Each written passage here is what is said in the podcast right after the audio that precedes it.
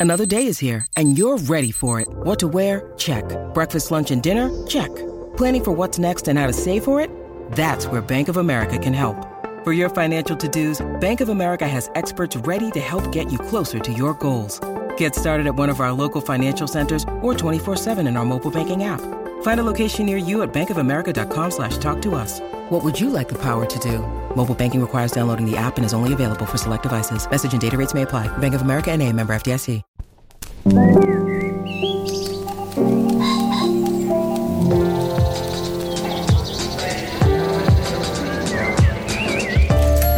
I'm Stephen Metcalf, and this is the Slate Culture Gabfest Station 2022 edition. It's Wednesday, January 5th, 2022. On today's show, the post apocalyptic novel Station 11 has been given a lavish adaptation by HBO. It flashes back from a future depopulated by plague to our period now, roughly.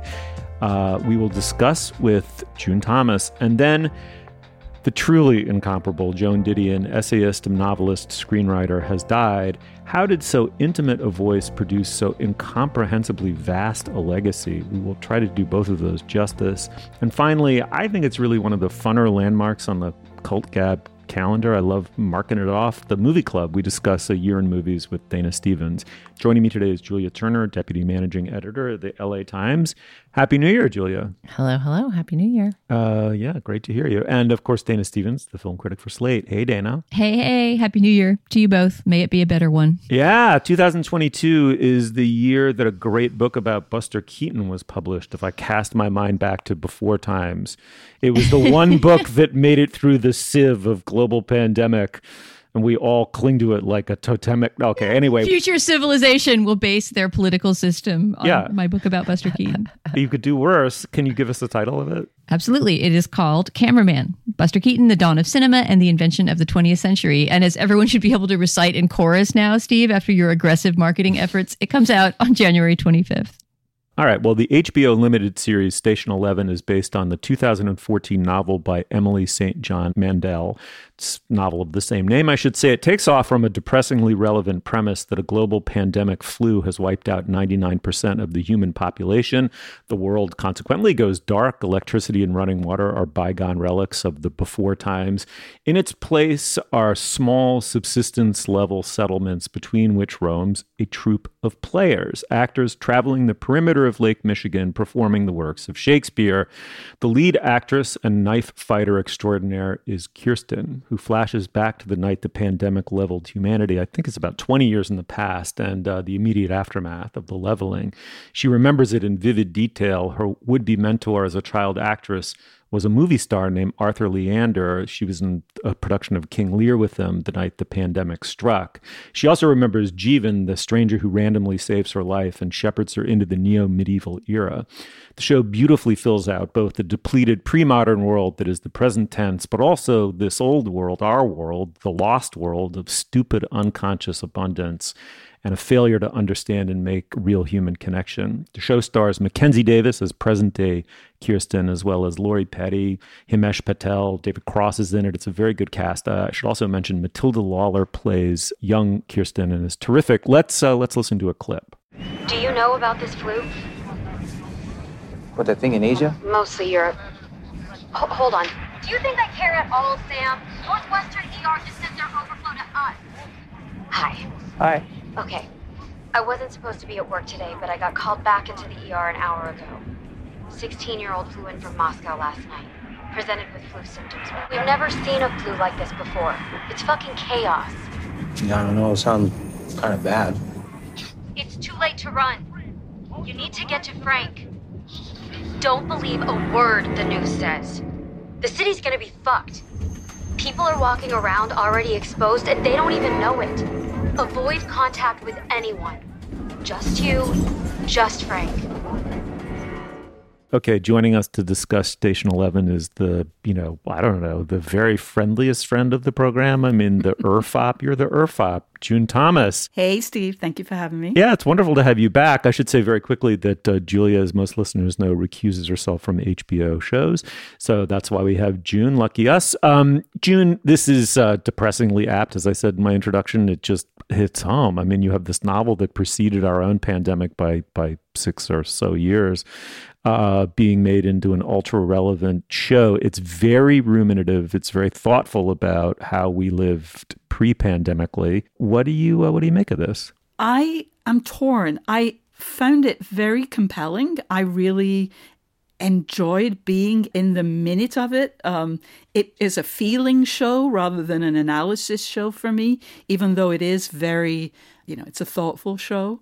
There is a piece of art. It's a comic book, and it becomes a kind of totemic work of art throughout the season. It, it's both a pastime, it's a shibboleth, it almost becomes a book of faith. And yet, there's not a lot to it.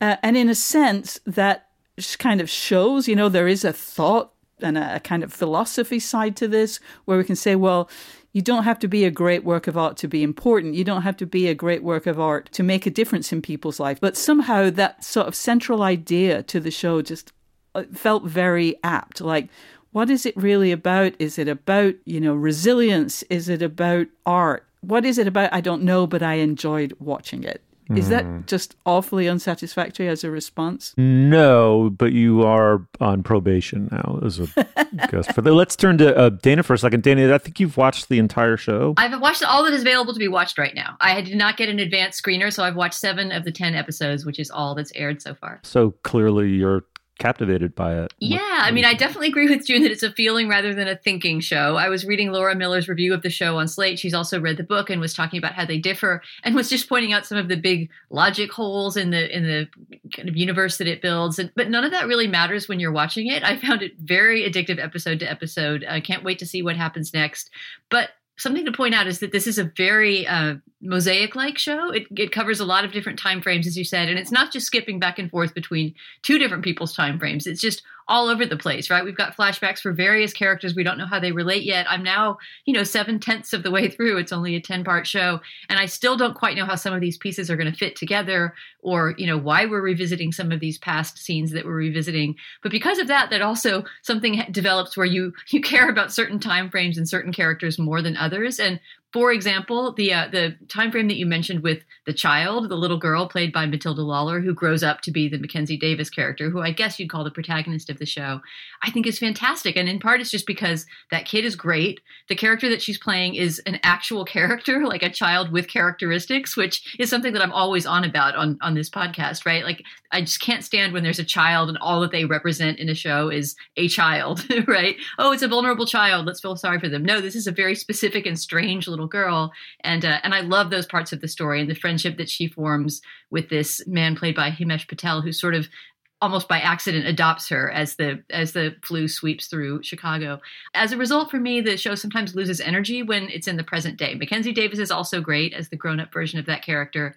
I don't know if you guys feel this way too, but the whole plot about the traveling Shakespeare troupe that's in the current day never really came together for me. I know that we're supposed to have this feeling of, you know, solidarity that they're keeping Shakespeare alive after the pandemic. I mean, if you had told me, you know, there's a show about a traveling Shakespeare troupe in a post-apocalyptic dystopia, like that sounds amazing, but there's so many characters in that troupe. I don't know who they all are. There's not a lot of attention to Shakespeare itself. There's a couple of scenes where we see them performing Hamlet and other shows, but there's not really a sense of Shakespeare's language or or spirit infusing that troupe exactly. And so my partner and I who've been watching this show together have come to call those those present day traveling troupe scenes the Burning Man part of the show because everybody's sort of outfitted in crazy post-apocalyptic costumes and, you know, living this kind of dystopic utopic dream together and it never quite quite makes sense to me. Maybe on the page in Emily St. John Mandel's book, all of that comes together, but I feel like it's very programmatic on screen. Right. Dana, I think you and I really substantially agree on this one. So, this gigantic sieve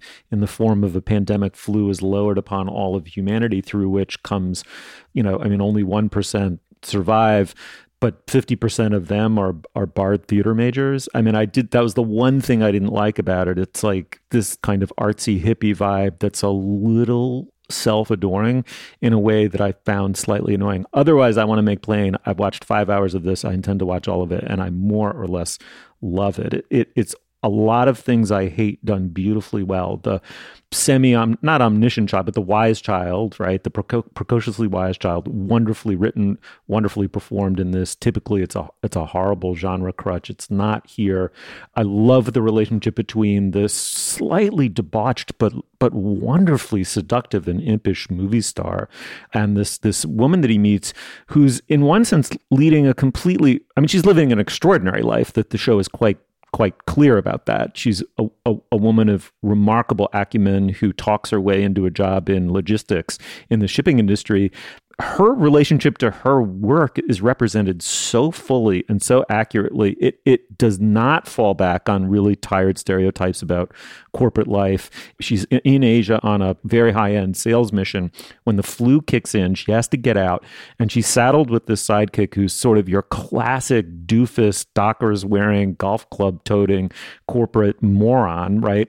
Um, you know, failing up white guy, and and the show humanizes him. He's beautifully drawn as a caricature. He's very funny and very believable, but it humanizes him in this wonderful way. It has a tendency to make relationships, all relationships, very full. I agree with you. There's something special about the Jeevan relationship, in part because he saves the central character's life. He allows her to pass through the sieve, in part because the performance by Patel is just extraordinary. Shows like this rely very often too much on mood June and silence in order to make them seem pregnant with meaning when they're pregnant with gas, right? And this one seems to me actually pregnant with with meaning. I'm not quite sure exactly what it is, but I don't mind that because I feel as though I'm actually eavesdropping on real people, which is extremely extremely hard to do. I mean, Arthur Leander, this movie star, he is not capital M, capital S movie star. He is so humanly portrayed.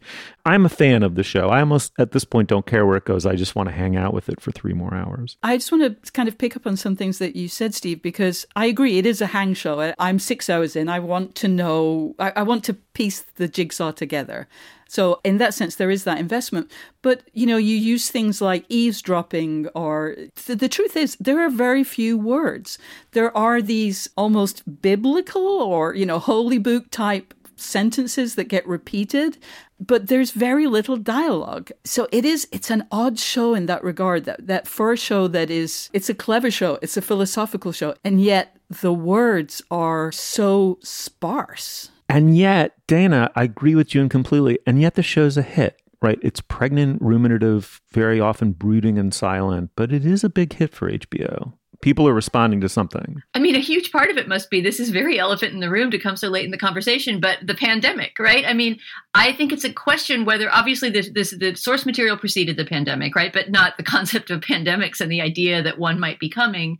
You know, we keep on talking on this show about the attempt to capture what's happening right now in art and that maybe it's too early and it hasn't really happened yet. I'm flashing back to Locked Down, that very early pandemic movie with Chiwetel Ejiofor and Anne Hathaway, which I think I liked better than you and Julia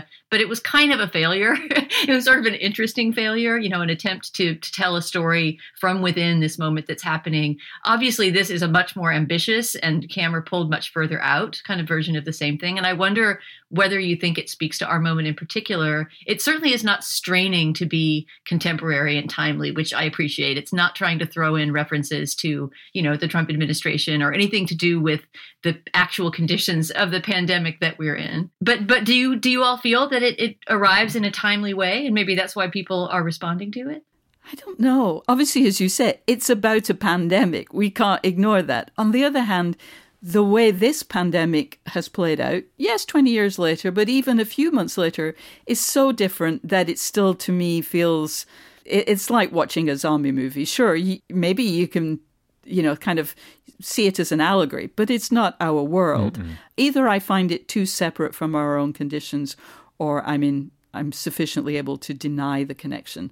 But it it doesn't feel, you know, it isn't kind of playing strings of oh how this is referring to the current moment to me at all. I appreciate that it's not. And that's that's to me is, it makes it more relevant right? I mean it's asking questions that you would ask about any kind of extinction level event which is what's going to matter afterward. Yes. And like be mindful of what abundance glutted fools we are and uh, how we tune each other out when we're like that. You know, it's sort of people rediscovering in retrospect these relationships that made them who they were more than electricity and running water did. Anyway, I it's I think it's really worth checking out. I think we all agree with that. It's Station Eleven. It's on HBO Max.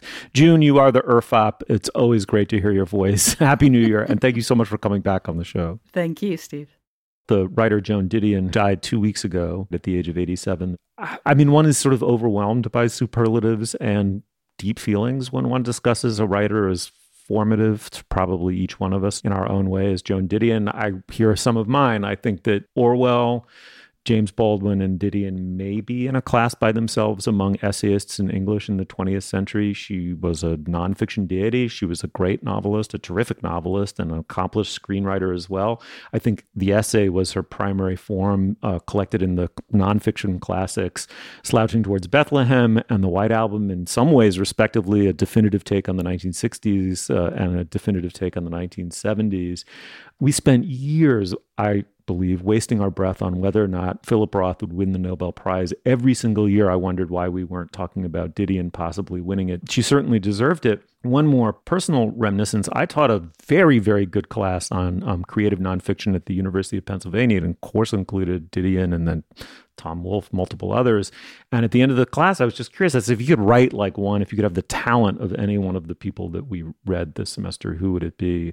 Virtually everyone said Didion. And I had to agree. I mean, she's just inside of us as a sensibility and as a as a talent. And to the extent that you self formulate as a writer in in the English language at this point in time, it's very hard not to have had Didion be part of what you're doing. It. I think that her own personality entered so deeply into her own sentences, as well as the character of the country as a whole. She was capable of assessing both quite coolly, but they also like inhabited her in the most personal way. She was a kind of a, by her own telling, a kind of California princess who came a little bit too late for the 60s. She understood them, therefore, better than either her elders or her youngers. And she was able subsequently to have a kind of 20 year plus nervous breakdown just as the country was having it, while also observing both so dispassionately. I will end this not brief introduction by saying that there were many things I loved about Joan Didion, but I have to point to the Central Park Jogger essay. I mean, if you just want to pick one thing that you may not have read, or if you've read it to reread it, I would point to that only because it's so repulsively relevant to us now.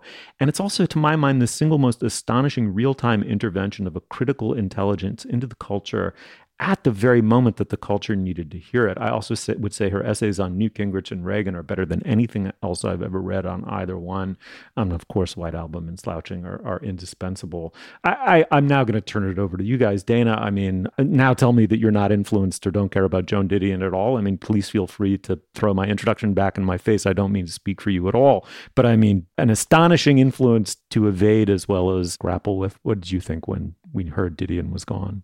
Yeah, I mean, I guess no nobody working in journalism now could say that they're completely free from her influence, but I probably don't know all the ways in which I'm influenced by her because unlike you, I'm not super super widely read in her. And when I think about the Didion that I've read, it's mainly the late autobiographical Didion, The Year of Magical Thinking, the book about her husband's death, Blue Nights, the book about her daughter's death, Where I Was From, which is a great sort of memoir about her her childhood and early life. Um, obviously, you know, her big essays and essay collections I'm familiar with, but for example, her fiction, have never read a word of it. Um, and, you know, really kind of don't really know my way around the vast Joan Didion oeuvre in the way that you do. But I think something that's really struck me in reading, you know, this outpouring of feeling about her after her death, not all positive feeling either, right? I mean, she's someone who who's very divisive and I think who a lot of journalists have defined themselves in opposition to as much as, you know, in, in imitation of but there's something about her personality, the, the bigness of, of, of her inside of her writing that is is very interesting and paradoxical because it seems like the opposite of what she wanted to do, right? She feels like somebody who wants to have a very ironic, often cold, sort of detached tone. Mm-hmm. There's a quote from Didion that's in Parul Sehgal's great tribute to her in the in the Times, the New York Times, where she says, I'm not much interested in spontaneity. I'm not an inspirational writer. What concerns me is total control. And uh, it seems like her writing is often about trying to walk that edge between having control and not having control, right? She writes about chaotic situations in a very tightly controlled way. Mm-hmm. She's she's just she's a writer who has so much tension on the page yes. right? And and i feel like that that tension also expresses itself in the way that people read her. And there was a lot of talk after her death last week a lot of writing about what a sort of style influence she is on young women both in writing style and in personal style because she's someone who just had a huge personality that she brought to her work even though she seemed to be trying to restrain it all the time. So that's a very equivocal answer but that's what i sense in her writing in a way is that you know she's a star literary superstar star whose herness is all over her writing. And at the same time, she always seemed as if she was trying to erase herself and remove herself from that writing and make it something objective and outside. Julia, you're a woman in journalism. Didion, what did she mean to you? I've been rereading various essays of hers since she died. And, you know, I will say I spoke earlier on the show about my new masterpieces only reading policy, um, which I don't always follow, but it was nice to settle into her extremely controlled and delectable prose and be like, oh, well, one way I could execute this is just reading Joan Didion for the next year. There's plenty of it. There's plenty of it I haven't read, and it's all interesting. And you know, one thing that's that's particularly interesting to me is her takes on California as a subject, and as someone who's from California, spent her youth in New York as famously captured in her essay about leaving New York as a 28 year old woman. Um, although, of course, then, after spending a long time in California, she went back to New York. So, her thoughts on these two places that have been my two main places of adulthood have been really interesting to grapple with. And one thing that has struck me in that reading is the way she writes about place. And there's a, I think, part of what is so beguiling and difficult about her as a role model for the modern journalist is that she's almost a travel writer in the present and she's doing a kind of travel writing that is out of fashion at the moment. Like she makes grand pronouncements about the mood of a time. She makes big assumptions about what it means to be, you know, from California or to have grown up in the aerospace boom or, you know, to be a young woman going to literary parties in New York. Like she has this kind of incantatory uh, like ability to attribute quite specific experiences to like collectives that she's conjuring and she pulls it off.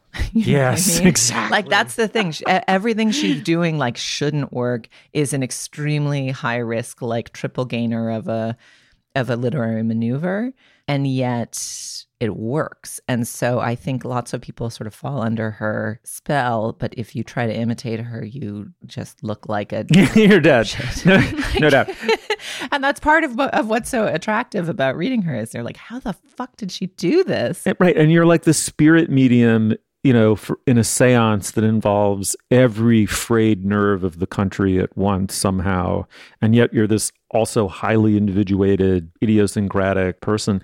Um, would you guys permit me just to read a little bit of Didion before we go further? Sure. So everyone knows that famous opening sentence. I mean, it's up there with "Call Me Ishmael" to the White Album. We tell ourselves stories in order to live. Let me just remind people of what she says next, because that's become one of those things we can no longer see nor hear for its profundity. You know, it's just a cliche now. Um, the princess is caged in the consulate. The man with the candy will lead the children into the sea. The naked woman on the ledge out outside the window on the 16th floor is a victim of accidie, or the naked woman is an exhibitionist, and it would be interesting to know which. We tell ourselves that it makes some difference whether the naked woman is about to commit a mortal sin, or is about to register a political protest, or is about to be, the Aristophanic view, snatched back to the human condition by the fireman in priest's clothing just visible in the window beneath her the one smiling at the to- telephoto lens. We look for the sermon in the suicide, for the social or moral lesson in the murder of five. We interpret what we see, select the most workable of the multiple choices. We live entirely, especially if we are writers, by the imposition of a narrative line upon disparate images, by the ideas with which we have learned to freeze the shifting phantasmagoria which is our actual experience. Or at least we do for a while. I am talking here about a time when I began to doubt the premises of all the stories I had ever told myself.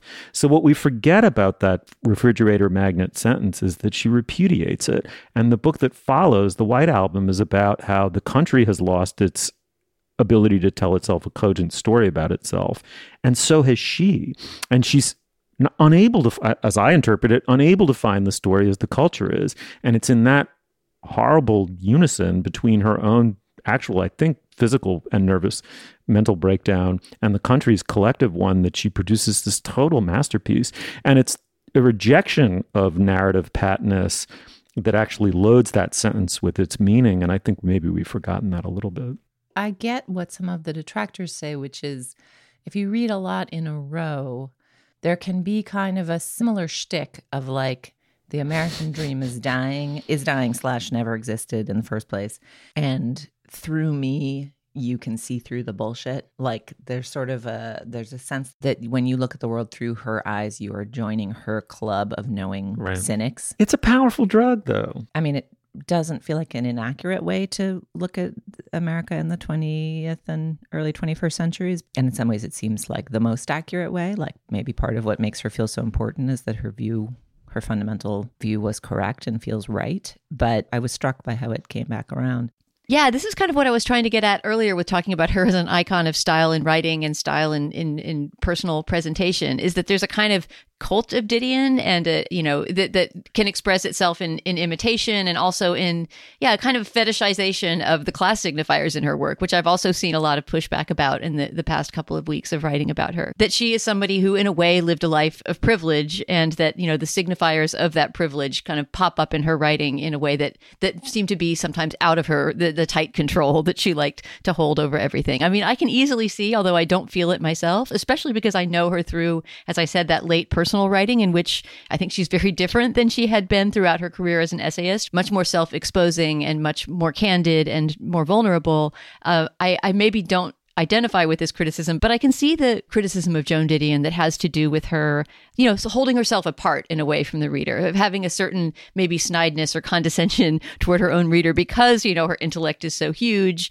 and her ability to synthesize and analyze huge strains of, you know, American experience is so big that there's a side to her that, that sometimes feels like she's holding herself above the reader and uh, and and almost denigrating the reader. There's almost a masochism to the love of Joan Didion because you know there's something a little bit self-aggrandizing perhaps in her self-presentation. I don't disagree at all, uh, Dana. And you know the Didion that I liked least was the uh, Hollywood Didion, the screenwriter Didion, who I just found easy to dislike. Um, you know, she could be an upper bourgeois bohemian name dropper, a Hollywood inside dopester. Her, she was married, obviously, for decades to um, John Gregory Dunne, also a novelist and her co-screenwriter. And you know, but they both wrote fairly a lot about what it was like to collaborate and and deal with the Hollywood beast. That brought out, I think, those exactly those worst qualities that you're pointing to, slightly Empyrean above it all. But I, at the end of the day, powerful as the drug is, uh, Julia, I'm going to say that she was a pair of eyeglasses when when her work work really worked. You, it wasn't this fake, slightly you know, overinflated visionary bullshit that a lot of us would be oracles of culture or burden the English language with. I, I, thought it actually there was a total clarity to her best work. Um, the Reagan essay, The West Wing of Oz. I mean, I, as a person struggling to write a book about the 80s, I've read everything about Ronald Reagan. There's remarkably little that's good because he was so, in some ways, vacuous.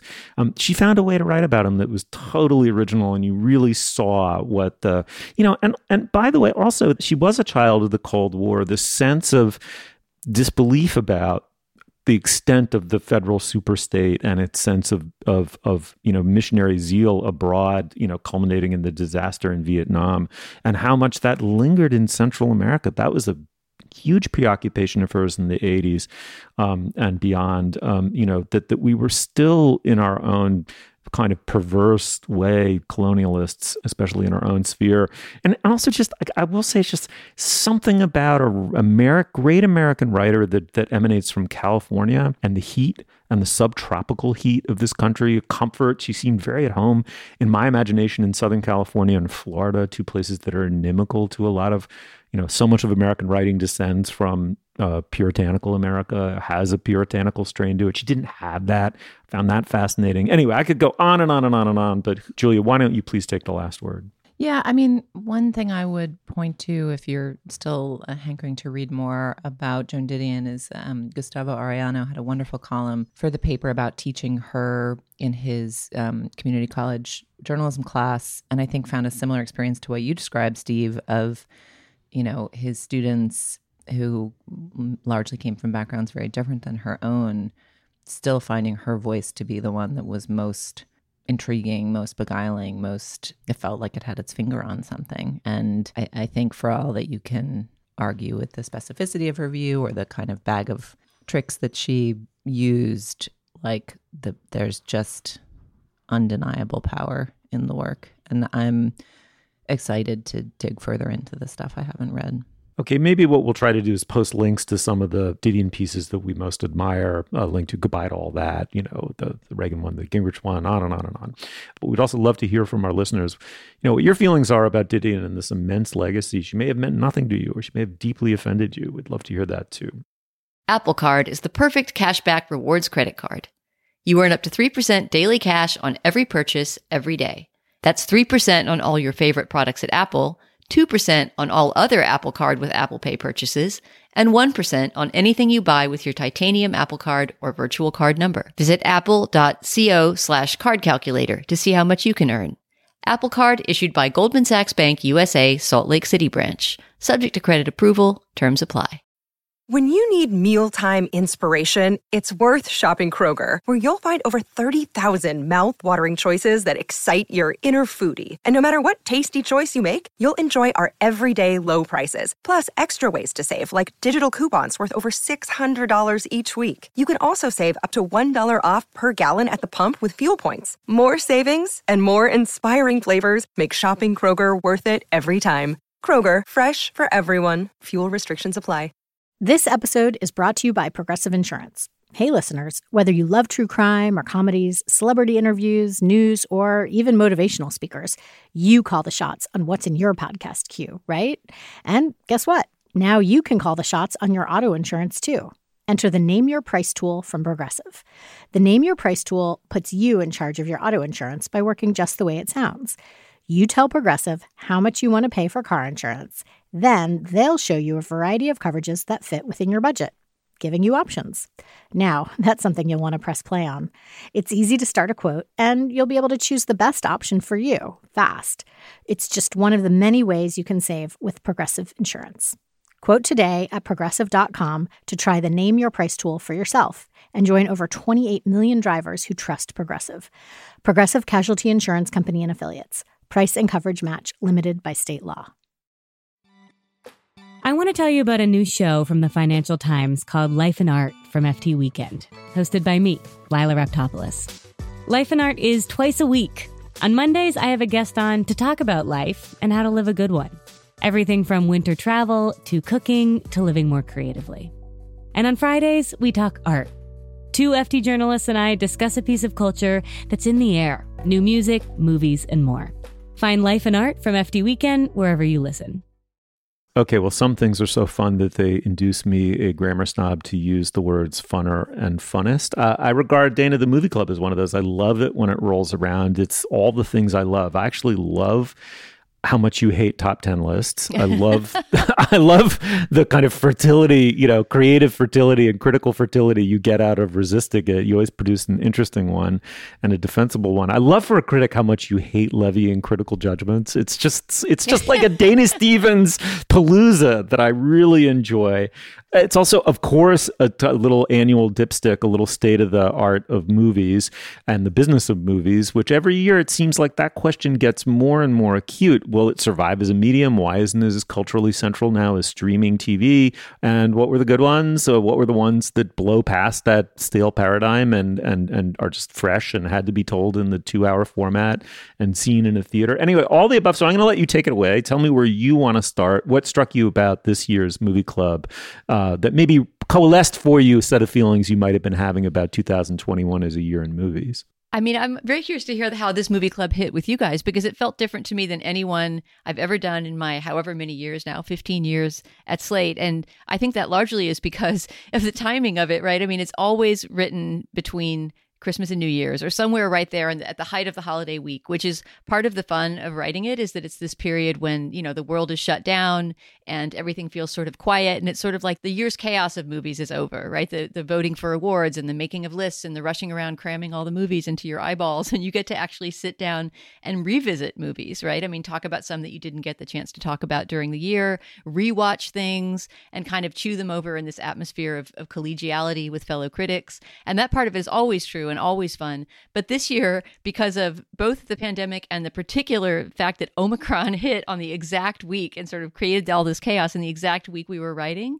made this year's movie club to me really feel like a, a port in a storm. And uh, it was really, really great to be able to be in communication with um, with colleagues during that week, and felt to me like a true exchange of um, of, of letters among us. Also, as has been true for the past two years, movie culture is so dispersed and scattered when there aren't movie theaters or when movie theaters aren't a big part of our lives. And so that also changes, you know, the festival schedule. Are those happening? You know, the release schedule constantly changing and being held up.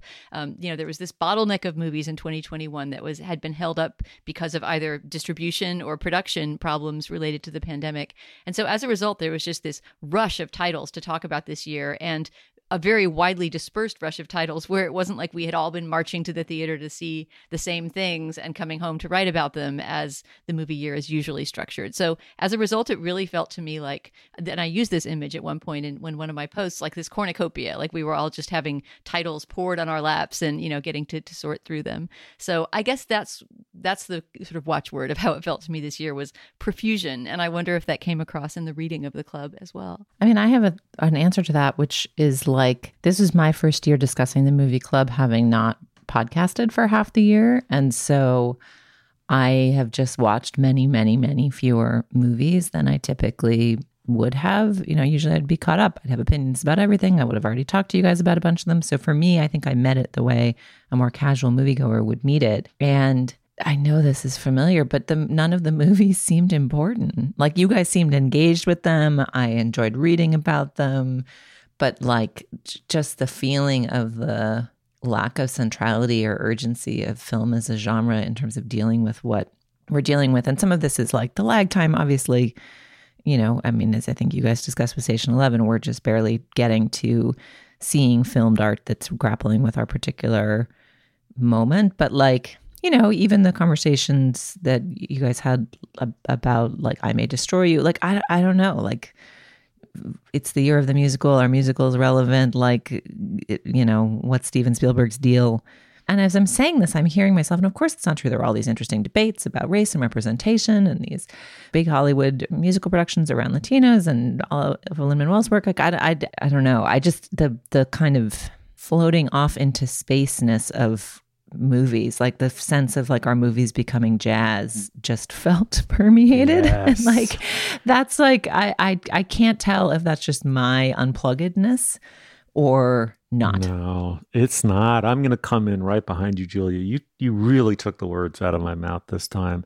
I began feeling before i read the movie club six months ago or so i really started to feel it in my bones that that that the loss of centrality of movies to American culture, which has been coming, you could argue, for 50 years, you could argue for five years, you could argue for a year. I, you can pick your timeline, but I, I feel like it's here.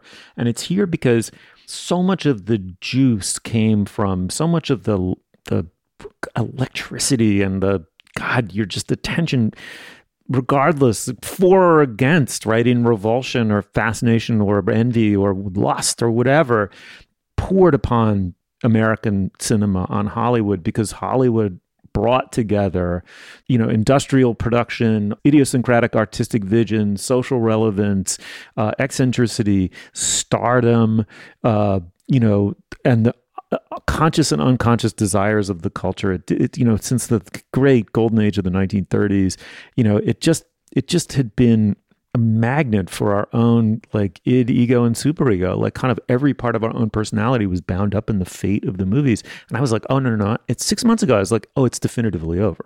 Like it's just definitively over. I don't think this is nostalgia on my part. I don't think it's declinism. It's just if you don't have the juice, you don't have the juice. And and a big part of it also, Dana, I would say, so your list is provocative. It's wonderful. You left pig off, and I'll forgive you for it. But but you know, what I will say is that is that, and there'll be great movies in the same way that there's great jazz, but it just novels on TV have supplanted it. A and B, you know, when Hollywood and they may have had to do it, but when Hollywood went all in on IP, on the treasure trove of Star Wars and Marvel and Harry Potter and fill in the blank, um, they they downgraded the power of the movie star, right? The movie star is no longer quite and acting has never been more wonderful. I mean, I'm floored every time I see something, virtually every time I see even mediocre things in theaters or at home. Actors are wonderful. They really have never been better. I mean, they're, they, that is an art form that's fully come into its own, but that is independent of of stardom and the old draws of stardom and somehow uh, that displacement of you know uh, marvel characters for the actors at some level the actors the primacy of the actors playing them it just somehow the glamour is that, is that the word i'm looking for so the, when hollywood loses its glamour the movies no longer occupy their their their traditional place in American life. Am I overselling this? I mean, this is something that we get into in the club in the very first first post. Actually, I was writing on the morning after Spider Man's opening weekend, Spider Man No Way Home, the new Marvel installment, and it had just made this absolute killing at the box office. I mean, not just for the pandemic, but, you know, in absolute terms, I think it was, I'm going to get the numbers wrong, I'm sure if I say them, but I think it was $260 million. You know, it was one of the highest grossing movies in years, pandemic or no. And so we were beginning under the shadow of, of that. And, and I sort of kicked off by talking about that, about, you know, what's left, if this is the tent pole, you know, what else is under the tent? What's being sheltered by the tent? What's getting stuck out in the rain? Outside of the tent. And I guess that's what we were writing about. I admit that I feel some deflation hearing from both of you that the thing that I've spent 12,000 words writing about with fellow critics and, and that is my only means of making a living no longer matters to anyone. sorry. yeah, sorry about that. And and obviously you guys are grappling with that in the piece. And then I think as it makes sense, like you then jump into the actual films because there still is so many, so are so many interesting things to talk about, interesting works and interesting projects. But the, um, I don't, it, it, it just feel, it feels more sealed off from how we are processing the world as a culture. And I guess I wonder if you agree with that or would make a the quite sensible counter argument of like, well, just give them a few years. Like the amount of time it takes to make films, especially at this particular moment, is such that we had a weird experience of having a very vivid set of years that are quite specific in their cultural experience, and we ended up wa- like watching all of these, you know, ships and bottles washing up on shore to mix metaphors, like all these little dispatches from another world. Um, do you do you think some of our response might have to do with the accident of like the release calendar this year versus the reality of this year? Yeah, I mean, I think it's hard to make big sweeping pronouncements about the future of movies at a moment when theaters are in peril for a reason that has nothing to do with movies, and the same reason that all kinds of public institutions are in peril right now obviously these problems preceded and we've been talking about them in the show for years right? The, the monoculture of marvel sort of sucking the industry dry and not creating any space for mid-sized or smaller movies. We've talked about all of that for years and the pandemic has obviously exacerbated and put it into more relief I do think it's kind of too early to make those pronouncements. I thought that in relation to West Side Story and all of these chin stroking think pieces about what it means that that movie didn't do well at the box office. I mean, I think a huge part of what it means is that the demographic that would have gone to that movie, which is older people, did, aren't going to any place in public right now. So maybe we should hold off on some of those grand pronouncements until we're through this period. But yeah, I mean, what's going on is, is not good. There's no question that the art form that I'm writing about is one that's in a really intense period of transformation that is is not all to the good. And I guess part of what this year's movie club felt like, in a way, I mean, this harks back to Station Eleven and Shakespeare after the apocalypse or something. The, you know, just the idea that maybe we're like monks copying out manuscripts and trying to keep some kind of culture alive. And maybe that seems really irrelevant and useless, but I'm sort of proud to be a, a scribing monk. Okay, I've enjoyed it enormously, but it's my fault we've gone incredibly meta here. We're at 70,000 feet. Dana, you do produce a list. It does have utility to listeners and readers. Um, when you were making the list, were there a couple movies that you thought, listen, this, I'm including it. I'm remembering now how much I loved it, how central it was to my experience of movies in 2021, and how much I don't want people to miss it for it to fall through the cracks. Do you have a couple of titles? Yeah, I can name a few titles that, that, that, fall into that category of things that I hope didn't pass people by. One of them is one of the first movies we talked about in 2021, back at the beginning of the year, The Disciple, that fantastic Indian film about the, the classical musician trying to, to succeed. And it's really a film about mentorship and teaching, which is something that I'm always a complete sucker for, and just a great, beautiful film that was horribly underpromoted by Netflix. I mean, you had to literally search it by title in order to find that movie. There was no promotion whatsoever. So I hope that that emerges into people's lives lives, and that they also keep an eye out for that director. Chaitanya Tamhane is his name, and uh, his previous film Court, which I write about a bit in Movie Club, is also fantastic.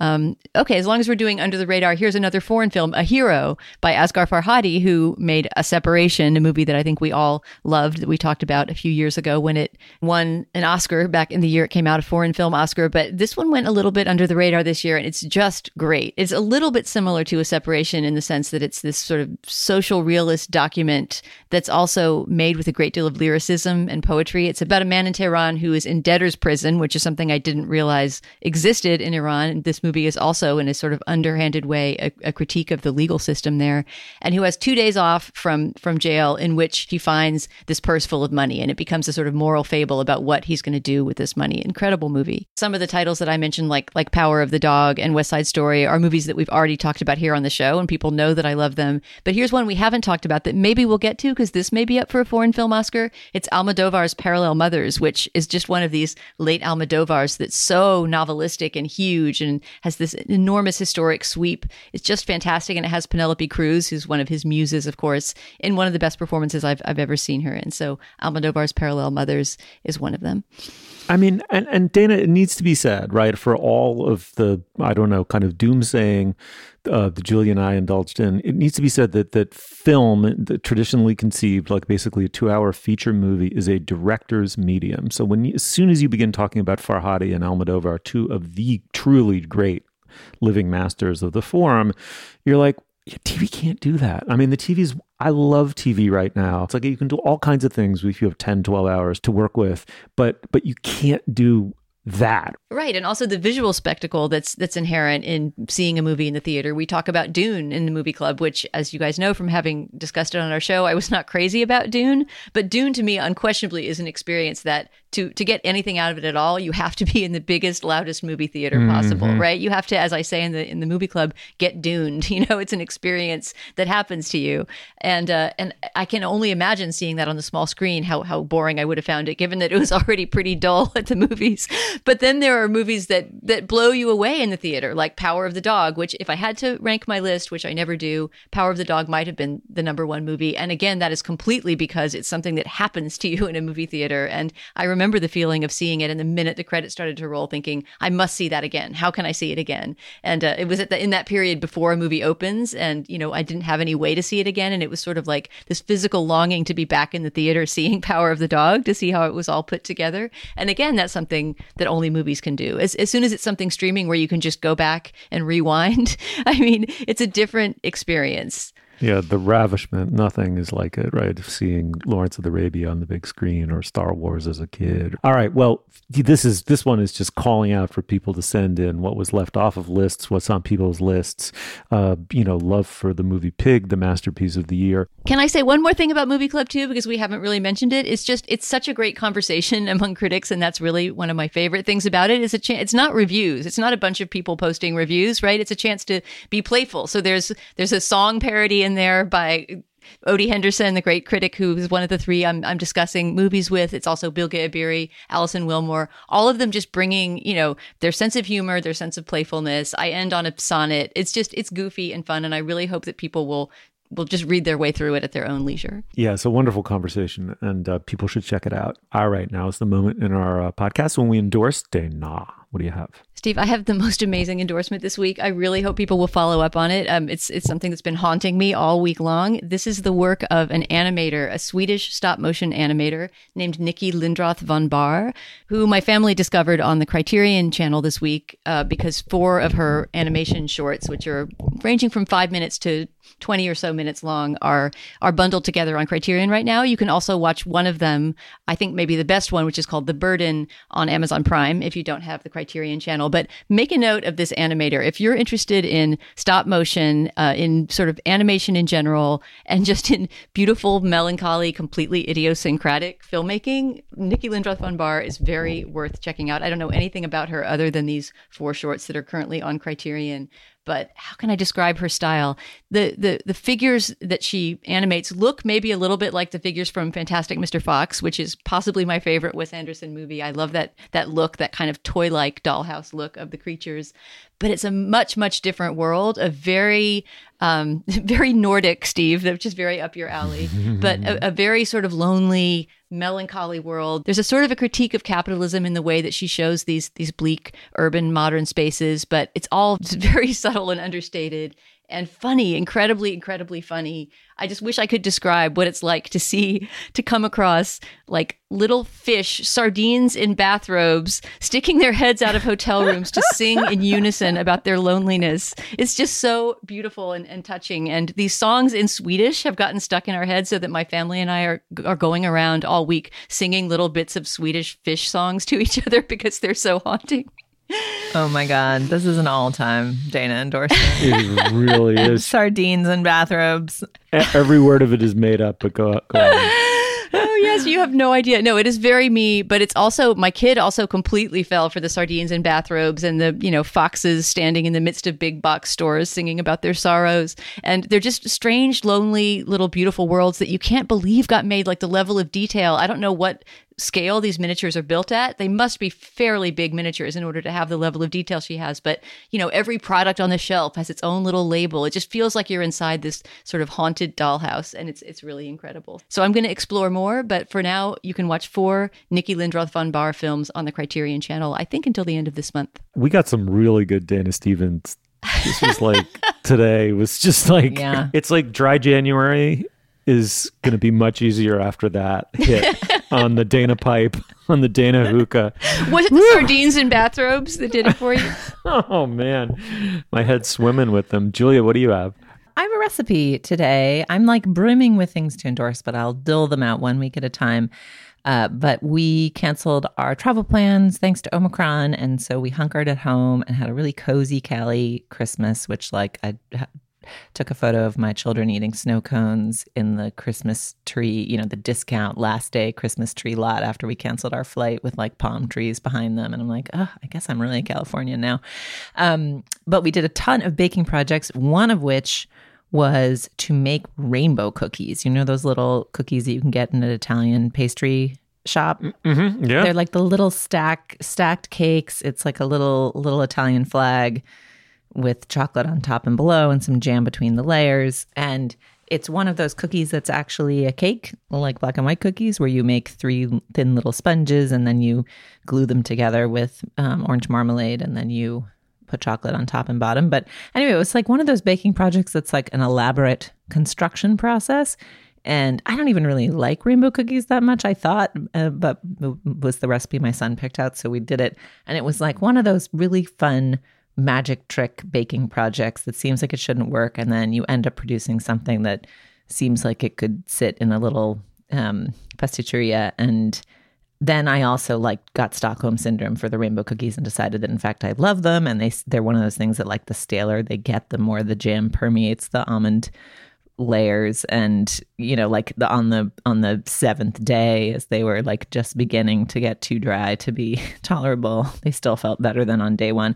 I don't know. All i did was make and then eat like a thousand rainbow cookies. Um the recipe we used is the recipe of the uh from Torrisi, the restaurant that i'm sure i've endorsed. That's one you know the guys who run Torrisi have gone on to launch a ton of restaurants all over the world, including Carbone and others. But they got their start at Torrisi, and they used to always serve little morsels of rainbow cookies with the check. They've published the recipe in a few places. If you make it in New York Magazine, you will make it in two full size sheet pans and have like 200 rainbow cookies, which is too much.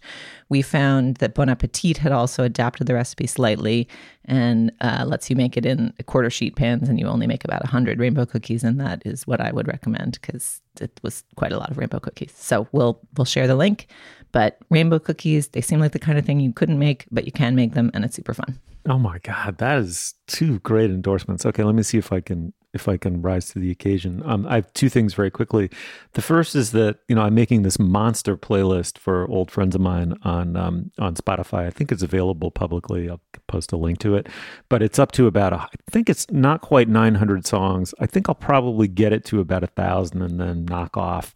But you know the criterion is my friend wanted music that was relatively mellow. Her nerves were jarred, as all of ours have been. And uh, but anyway, and I, you know the other criterion was like I kind of wanted to be stuff that wasn't, you know, either you'd sort of forgotten the song or you didn't know the song or over familiarity was definitely a, a, principle of exclusion in this. Anyway, you know, I, I kind of, the other day I was thinking about a song came into my head living it up, living it up. And I was like, what is that? That haunting melody. I used, to, I remembered, you know, Rickie Lee Jones back in the 70s broke really big. I mean, I don't know if people really remember this about her, but she had a huge hit with Chuck E. in Love and was a gigantic success. She had an iconic performance on Saturday Night Live, went quite well. She was on the cover of Rolling Stone. She really broke huge.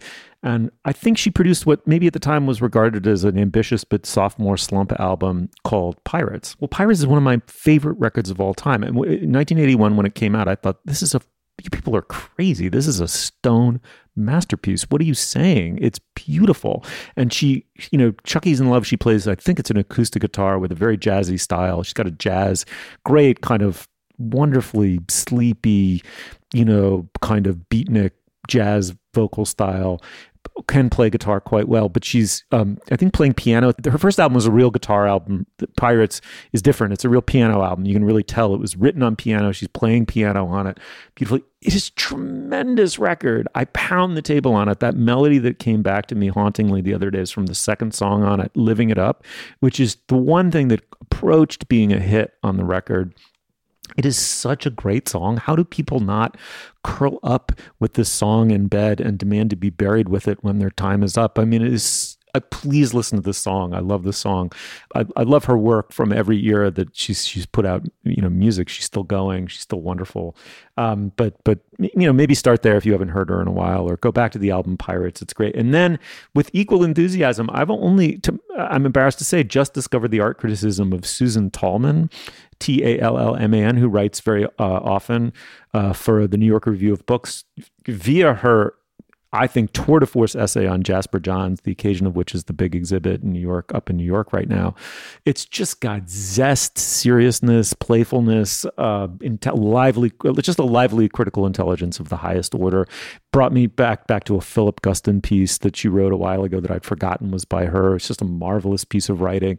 You know, um, I, I I I love painting. I love modern painting. I love the story of modern painting. I try as a critic to engage with it, but I'm not really an art critic, and I'm just always way in way over my head. She's writing what I wish I could so badly so could write, you know, just that that that just electric engagement with what's on the on the canvas plus an ability to tell the story um, that lies behind the artist and and what they produced visually. So uh, susan tallman will post links to it. Start with the jasper johns one. It's obviously relevant now but then start clicking through. You won't be disappointed.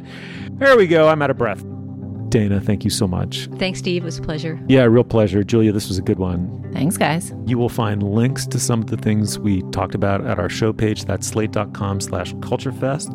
And you can email us as always, and we, we demand it, in fact. We love it at uh, culturefest at slate.com. Our introductory music is by the wonderful composer Nick Britell.